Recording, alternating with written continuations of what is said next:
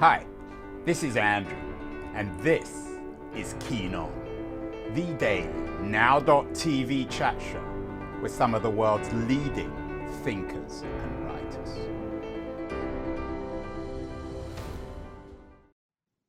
Hello, everybody. It is Tuesday, August the 30th on the west coast of the United States. It's late afternoon. It's already tomorrow in some parts of the world, including Japan. Um, as my guest today half joked uh, before we went live, he is already in the future.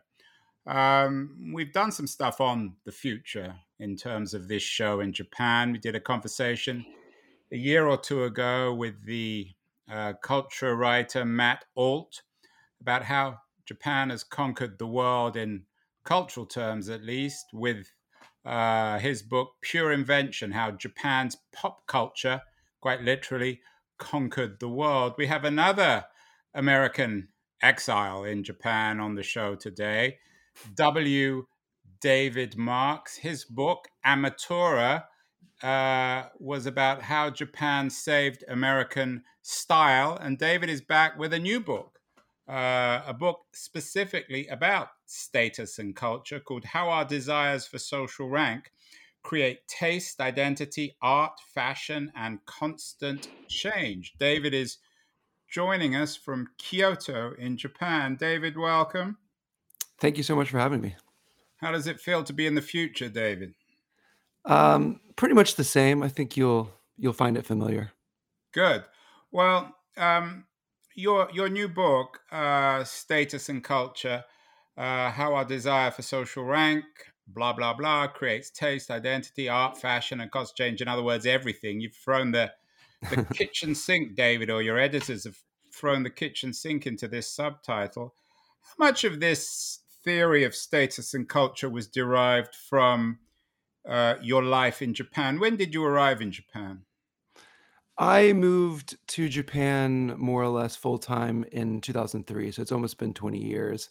Um, how much it this book comes from my time in Japan? It's it comes from two things. I went to graduate school in Japan and studied uh, consumer behavior and uh, more or less the sociology of culture. And a lot of these ideas come from what I learned there and the frustration that all of these things were taught in a silo and not quite put together.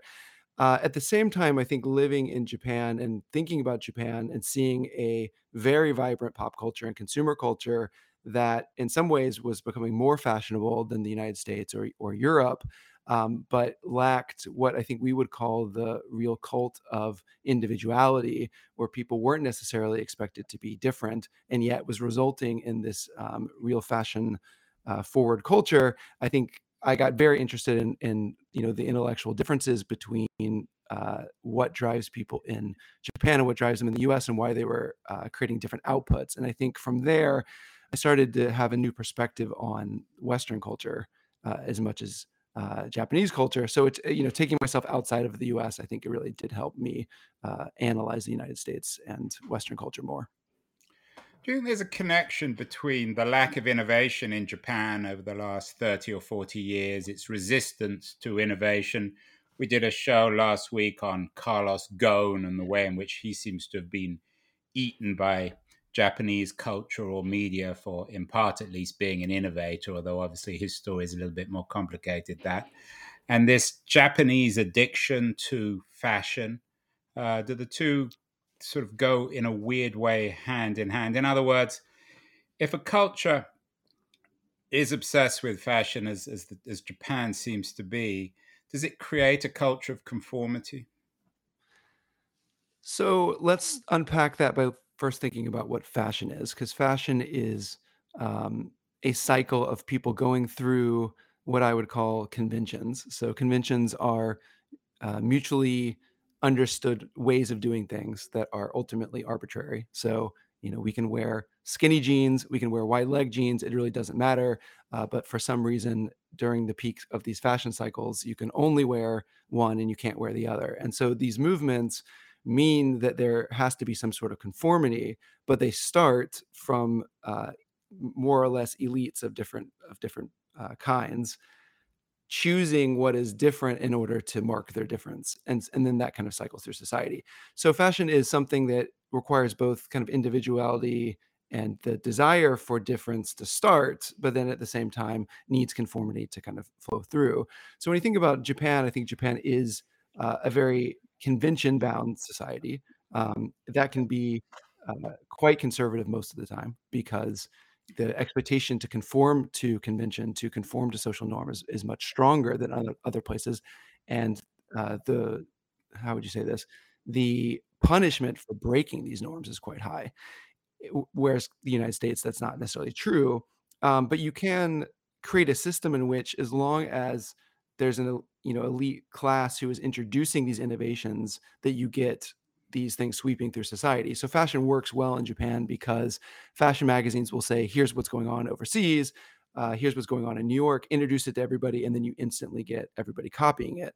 Uh, but if you don't have necessarily people at the top introducing those new ideas, things get stuck. And I think with Japanese business, if you look after World War II, where it was real chaos, you have all these new companies popping up, breaking the rules, breaking conventions because you know it's complete uh, social chaos. But once the system gets formed, it becomes really difficult uh, to to break that conventional mold. And so it it it can happen. It's just uh, currently in the last 20 or 30 years, it has not been a time of uh, huge conventional breaks. But at the same time, you know, there's lots of businesses that have popped up in Japan that are quite successful for for breaking more or less cartel behavior. And if you look at Uniqlo, the fashion company, just because I, I know it really relatively well, they've become a global behemoth of fashion because they just started charging what were more or less American prices for Japanese clothing in Japan because all the other Japanese brands decided to charge way more. David, you obviously study fashion, and my sense from your book and from the argument you're making is everything you see is viewed through the prism of fashion. But I wonder whether fashion is itself going, if you like, excusing the pun, out of fashion. Um, we did a show 10 years ago with the American writer Kurt Andersen, very influential writer. Mm-hmm. He had a, a, wonderful piece out in Vanity Fair from mm-hmm. January mm-hmm. 2012. I'm not sure if you're familiar with I it. I didn't. Uh, yeah, I talk about uh, it. In, in which he basically says, look, nothing much has changed over the last 30 years except for technology. We'll talk about technology and the internet. I know you think that's quite influential. But the kids these days look the same as their parents, they dress in the same way. Um, they listen to the same, generally, they listen to the same music. What would you make of, of Andersen's argument? Is there some truth in this that fashion itself has gone out of fashion? And let me start with when you look at things through a fashion lens, I think we are so dismissive of fashion as a phenomenon because it's superficial, because it doesn't matter, because haircuts don't necessarily matter to the state of the world and uh, how things are ordered but at the same time you know it is a incredibly human phenomenon that you see through the centuries and you can't escape it and i think we we lose a lot of understanding human behavior by just ignoring fashion. So now to the question but, of, but the, point is he's yeah. not ignoring fashion. He's saying if he's doing oh, the reverse. Yeah, he's he, saying that everyone still dresses and looks the same. So so andersen's argument i think was being made by a lot of people at the time and and the, the example you know i would give you is Back to the Future, the film, if you it's from 1985. The entire joke of the film is that he goes back to 1955 and everything is completely different. The clothes are completely different. The music is completely different. Uh, the social order is completely different. And then if you go back 30 years from now, you just do not see those differences in film and music and all these things. Music still has so many of the characteristics of music from the 90s uh, our fashion, if you watch Friends, doesn't look that different. So Andersen's point about cultural stasis, absolutely correct. Um, and a lot of people have noticed the same thing. And I think in the fashion industry, there is this issue of, hey, we're not getting these big mega trends anymore. So that is accurate. I don't buy his argument though of why. I think he he couldn't quite figure out why, and it took me the last ten years of trying to figure out why a little bit more. And I think it does come down to what I call status value, which is that things are valued in, in a fashion cycle because they're associated with elites, and elites adopt, adopt things, new things, to start the fashion cycle for quite a while so that they become desirable by uh, by everyone else because they're associated with that elite group. And you, what you need is enough time to say skinny let's say skinny jeans are in with a certain crowd and they've been in for a couple years and then it starts trickling down and the problem with the internet and speeds uh, the speed of information on the internet is that it doesn't allow elites to kind of uh, live authentically in these new styles for long enough for those to take value and for other people to want to adopt them. So the fashion cycles in some ways are so fast that you don't get anything sticking and nothing everything feels ephemeral and everything feels uh, valueless and people aren't willing to put things into their identity that they believe will be valueless. So in some ways the internet's uh, complete unbelievable speed of information and the distribution of all goods i mean almost everything's available to us have made it where adopting a new trend is is a bit risky it looks inauthentic and so people have become much more conservative I mean, this isn't new to the internet. Um, the sociologist Weber, Max Weber, who you talk about in your book, invented the term disenchantment. This existed the beginning of the 20th century, way before anyone even imagined the internet. Are you, and then I, and I obviously have to joke about this given your name, David, but are you a Marxist when it comes to power? because when I listen to you and when I read you, it, it, sounds as if there's a kind of weird Marxism there. I mean, obviously, you're called uh, W. David Marx, so you're a Marxist whether or not you're a follower of Karl Marx. But do you have a, a, a similar notion? You keep on talking about elites. Are you talking about economic yep. elites, cultural elites? What kind of elites are you talking about?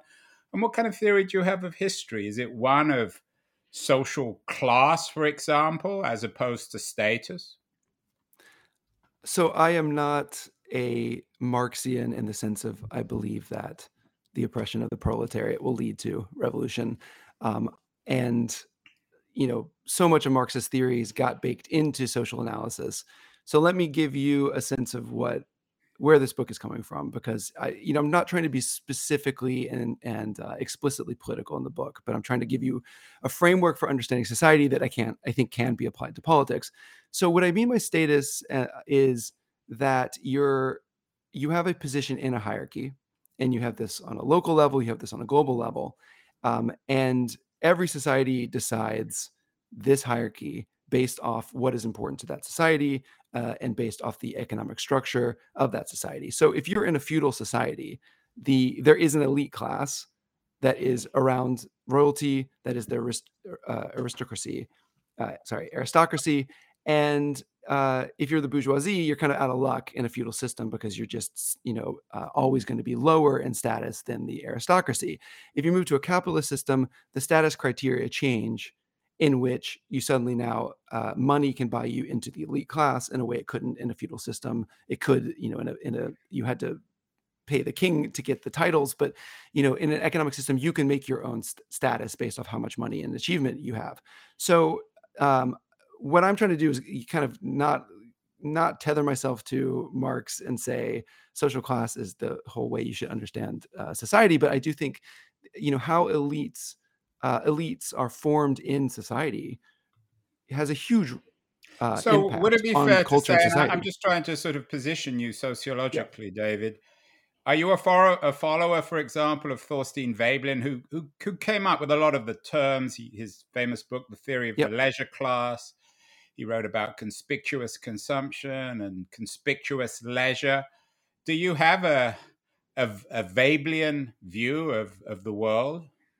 Definitely, and I think I think Veblen is more sophisticated than uh, we give him credit for, in that he didn't just see things. As well, I agree. I, I, think most of us yeah. give him some credit. I mean, he's an important figure in the history of of, of sociology. So, are you saying yeah. then, rather than a Marxist, if you're a follower of Veblen, hierarchies are determined through our consumption. Is that how we know whether we are above or below our neighbor, our friends, our relatives? And, and, and what we wear, clear, it's what we listen to, it's what we eat. That is absolutely true. And that whole stream of thinking that you could uh, most definitely say kicks off the ideas in my book starts from Veblen, absolutely. And then I think people like Pierre Bourdieu uh, expand those ideas to make them more sophisticated. And can, can I can I jump in again because sure. there's something very depressing about this view of the world. Are, are you mm-hmm. suggesting that everything we do, from our sexual behavior to what we wear to what we listen to to what we eat, it's all determined by our desire for social rank. Is that all that that, that explains all of human behavior? No, I would not go that far. I mean, obviously, well, your subtitle suggests that taste, identity, art, fashion, and constant change. Those specific things. So let me let me give you an example, which is uh, my grandmother still called the refrigerator an ice box, and and ice boxes were a thing. You can see people listening to MP3s and Spotify and going back to uh, record players. No one's ever going to go back to ice boxes refrigerators are a perfect technological replacement. They're much better, they're much more efficient. So, obviously, technology and efficiencies are things that move us forward.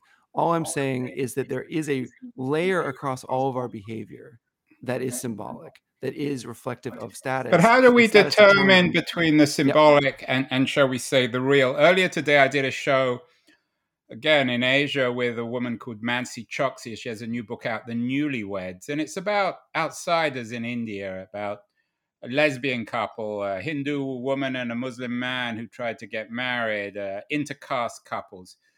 They're all standing outside the mainstream. Um, you know, in, in the West, conservatives might call them woke. Uh, but for them, these choices are enormously meaningful and carry punishment I mean, that's got nothing to do with social rank, does it? Choice of your sexuality, the willing your willingness to risk your life for stuff.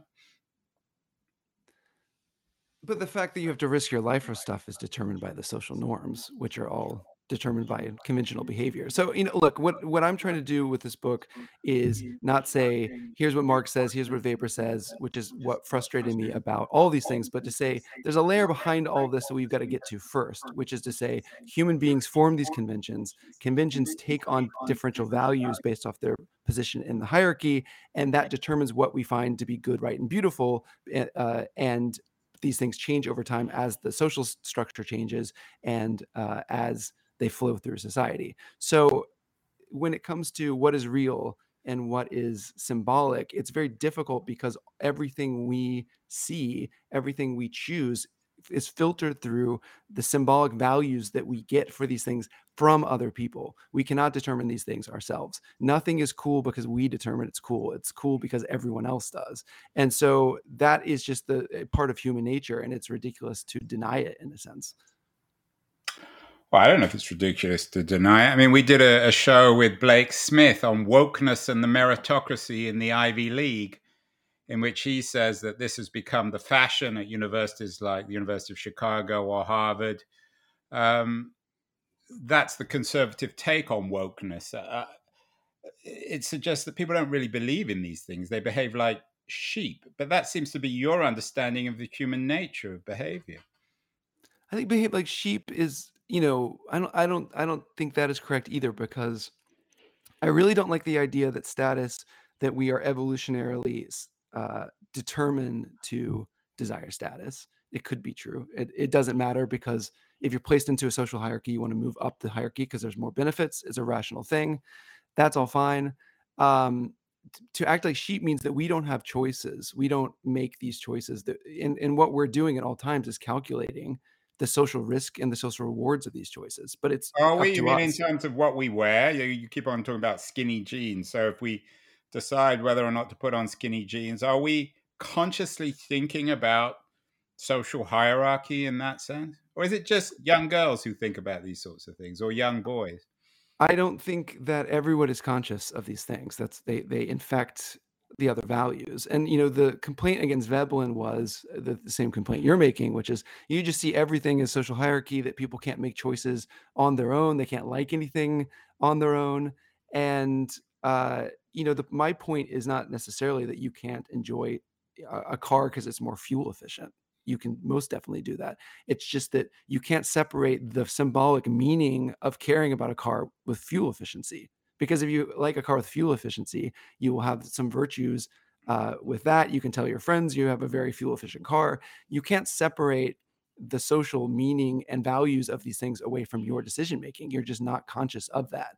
We do make choices. Some of it's conscious, some of it's unconscious. So I don't think we're necessarily sheep, uh, but uh, it's just too complicated to either say it's 100% that or or 0% that. And I think with this book it's just simply to put back on the table status is not well understood, cultural practices are not particularly well understood. If you want to even define culture, it's such a vague word, it's difficult just to give people the toolkit to say these are how these things are operating and then to understand how trends work better, how even technologies flow through society because technology yes has a utility that helps it move through. But the fact that elites often are the first adopters also makes it move through much faster than if it were simply just utility. You brought up uh, vehicles. We did a show earlier today on uh, Elon Musk and Tesla. Um, and actually, maybe you're right. We, Tim Higgins uh, was my guest. He's a Wall Street Journal uh, writer. Um, books just come out in paperback. And he talks about the way in which the elite in San Francisco who bought the first Tesla cars, which were very expensive, ninety, hundred thousand dollars, have have I guess legitimized or create a fashion for these cars. Is that your argument that elites are always defining what non-elites wear and drive and eat? Yes, and it's not necessarily that in the United States in particular that one set of elites determines everything for everybody because we all are in these different status groups. But if you are in a coastal elite status group, uh, the elites did start buying Teslas. The electric car was seen as something good to buy, but nobody was necessarily aspiring to. And Tesla made it incredibly aspirational to a point where then it became the it car to have as an elite and it's kind of gone and trickled down from there so that pattern is is extremely common. At the same time, if you go to the heartland of America, you know, a Ford 150 uh, F150 giant truck may be the aspirational car. Um, so you know, I think it, these these things are often uh, simplified to say this theory doesn't make sense because people uh, in who are lower middle class may not want to uh, uh, imitate people who are San Francisco elites, but it, it's just because they're in different status groups. But most certainly for the coastal elites, the electric cars are suddenly much more aspirational than they were. And I think Tesla gave form to that. Are we all aspirational, David? Um, uh, uh, the business, the influencer business seems to be ubiquitous. Uh, although there's a Vogue business piece I found that the era of celebrity influencers is over, which is probably written by a celebrity influencer. Meanwhile, another study shows that one in four Gen Zers plan to become social media influencers. How does social media influencer tie into your theories of status and culture? I'm assuming that they conf- they, they confirm the arguments in your book. I think they most definitely show how the internet has changed the entire uh, way we get status, signal status, use that status. And so if you think about pre social media, in order to get status from other people, based on your behavior, you had to appear in real life in front of those people. Or let's say you were high society, you had your photo taken, it was in a newspaper. Now, with these apps, we can signal our status 24 hours a day, seven days a week. We can go to sleep and have our videos signal status for us. These apps become incredible. You mean like on Instagram or TikTok? On Instagram, on TikTok, and on Instagram in particular. And so then you had a lot of people rise up striving towards high status in a really uh, clear way using these platforms and becoming influential with certain groups um, and you know we people have been bemoaning fame for fame's sake for you know decades now but really uh, you know crystallizing that.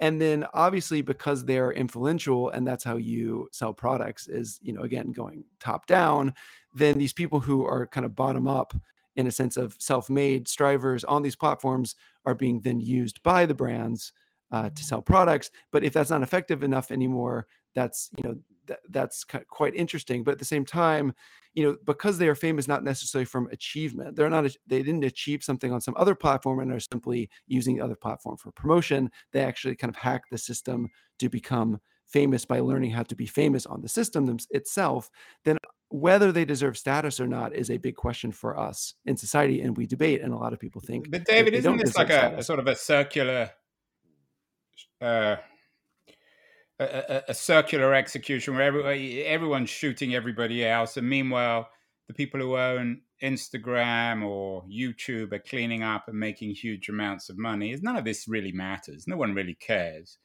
Uh, and even the idea of an influencer is a, is a rather childish notion, isn't it? That people quickly grow out of.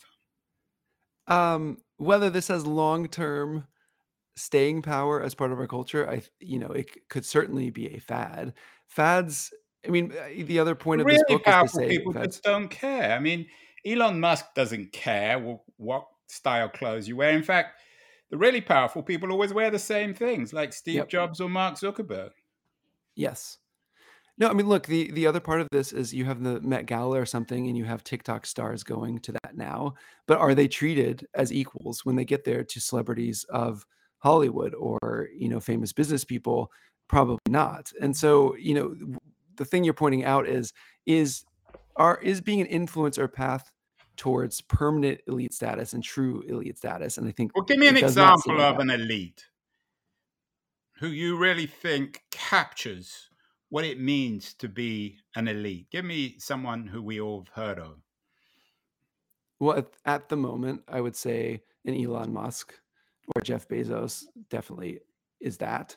I would also say that And, um, and, and are they elites? And uh, jumping in here, is their elite status mean that going to Mars now has become fashionable because they want to?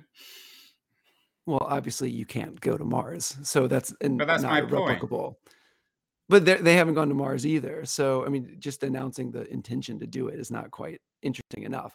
Um, but the things they do certainly become uh, noticeable. I think what's difficult about them is that they are not, you know, robber barons living, you know, super duper gilded because a lot of them have upper middle class backgrounds, so they still have these values of, you know, faux frugality often uh, that kind of temper things a bit compared to let's say the 19th century. But uh, you know, I mean, elites can also be obviously movie stars and celebrities. I mean, th- th- that there's no question what whatsoever that a celebrity is a serious elite who kicks off trends and makes people value things in new ways when they point to them. Um, and when we talk about micro celebrities or whatever, it just means that there's these celebrities who have smaller groups in which this this model works.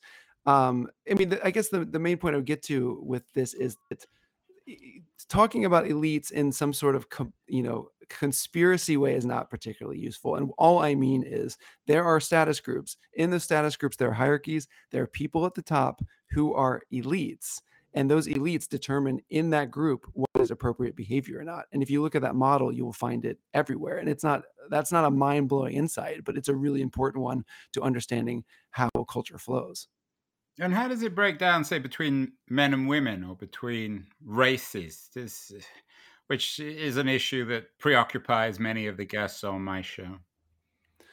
I, you know, race, gender, all these things are status problems.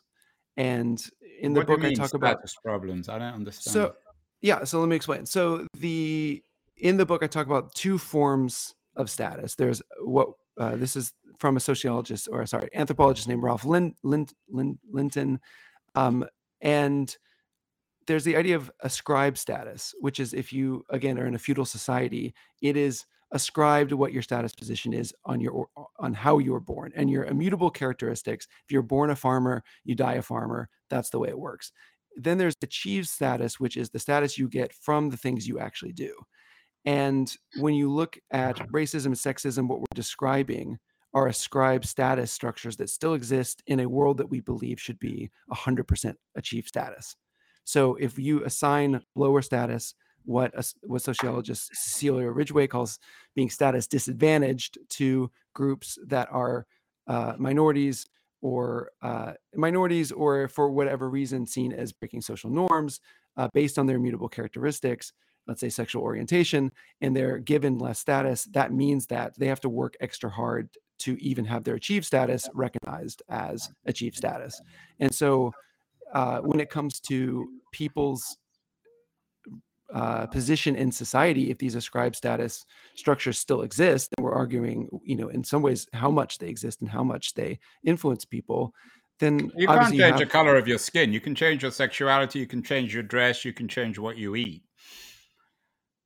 I guess Right. probably. Uh, I mean, how does your theory make sense of, say, and I'm not, uh, I'm careful here to use this word, the new fashion for at least transgender issues? What Which, I would say is that transgender in the past has been in these ascribe, ascribed status structures devalued. They are a status disadvantaged community and they are fighting for dignity. And dignity is the right to be seen as normal status for being transgender. And so all of identity politics is the battle to have your immutable characteristic, the thing that you consider a mutable characteristic, to be considered to be a candidate to just simply have normal status like uh, majority populations. David, we had um recently Thomas Frank, actually a couple of years ago, was on the show. Mm-hmm. He had a really good book from 1997 out called The Conquest of yep. Cool, which talked about the way in which capitalism has essentially captured the idea of cool and successfully sold it. Uh, how does your theory make sense of that? I assume it's in contradiction to your argument. Not at all. I mean, I think Frank's book was is it's great. I think everyone should read it if you're interested in this.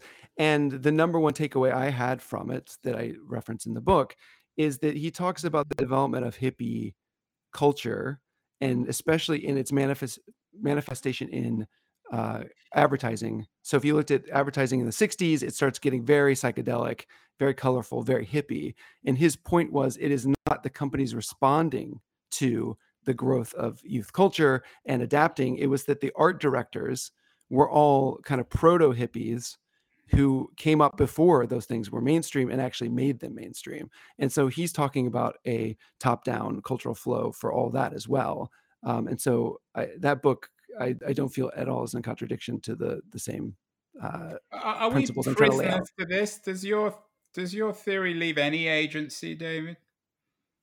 It most definitely leaves leaves agency for two things. Number one, on the status side, we do determine in our own groups what what should get status and what shouldn't and we have the power to instill instill social norms that make some criteria for status more important than others uh, we can you know in our groups reward arrogance and braggery uh, you know say wow that person has so much money and they show it off and that's incredible or we can say that's uh, very uncool to show off the money we have that power on the culture side too, we have the culture to value. So we invent morality, culture. in other words, to determine whether or not it's good to be rich.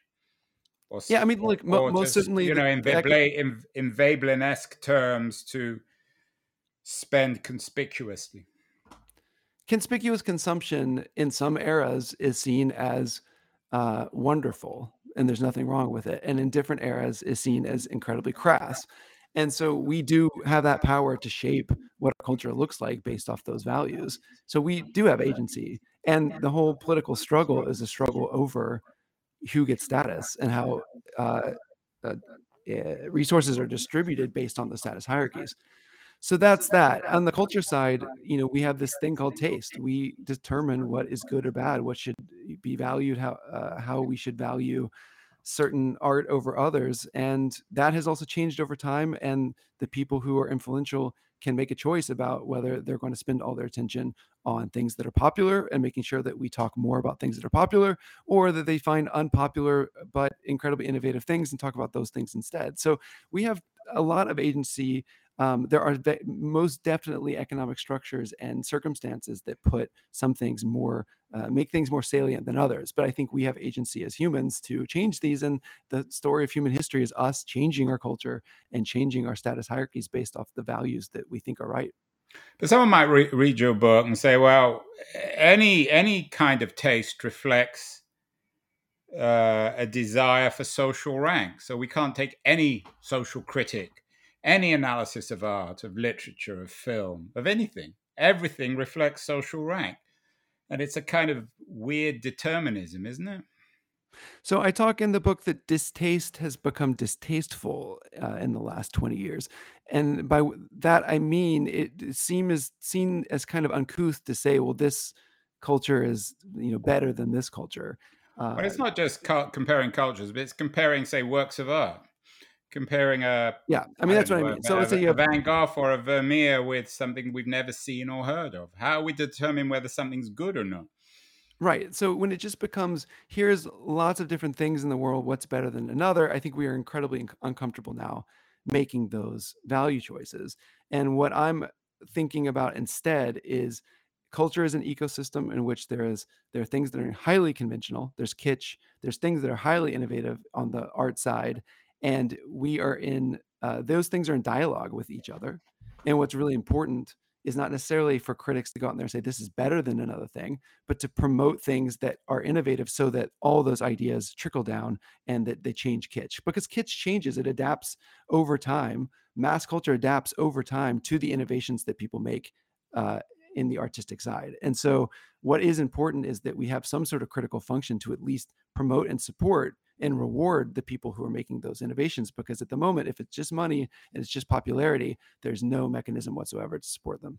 Well, that's why we have this show, David. Keen on to reward smart authors like you with important new books Status and Culture How Our Desires for Social Rank creates taste, identity, art, fashion, and constant change. Very, very pro- provocative argument coming from Japan, from the future, from tomorrow. Congratulations, David, on that new book. It's out next week, but I'm sure you can order it now, and that would be good to order now because then David will go up in the rankings and he will have status amongst authors. David, what else are you reading in addition to uh, uh, to, to go with your new book, Status and Culture? What other books would you suggest? Yeah, two, if you're interested in the state of culture at the moment uh, or cultural history, uh, the 90s, the new book by Chuck Klosterman, Yeah, I read uh, that. pop culture you thought writer. it was good? I, I really enjoyed it. You know, look, I lived through the 90s. I think about the 90s a lot. I think he had new perspectives on it, but it also Yeah. gave me a lot of new perspectives on the culture He was good on because, culture. In fact, uh, one of the reviews I read of your book suggested that there's a, a Klosterman-esque quality to um, to, to your work, which I, I took as a compliment. Yeah, I thought some of the book was really good, and some of it was a bit. It was very, very good on um, films mm. um, and on music. He was less good on politics, but that was just my opinion. But I, I, I think we are living in the shadow of the 20th century. A lot of our problem with our culture now is not ser- necessarily that there's anything wrong with it. It's simply that we're judging it by the standards of the 80s and 90s, where we had these really crisp decades and could think of things in this these very very linear ways. So I, that was, I think, a, a, a fun read, but also um, you know profound in that sense. The other one I recommend is Kyle Chayka's The Longing for Less, which is a book about kind of the minimalism of our our time, the search for minimalism, and it's it, quite interesting because that moment may be changing. We may be actually kind of moving out of minimalism now to this tackiness. Uh, so you know, elite aesthetics in the moment are moving toward these new forms of tackiness. So, um, but I think he may have captured kind of that you know 2010s focus on minimalism as we move towards maybe 2020s maximalism again. Uh, you know, these things are always ebbs, ebbs and flows, and it's good to bookmark them. So.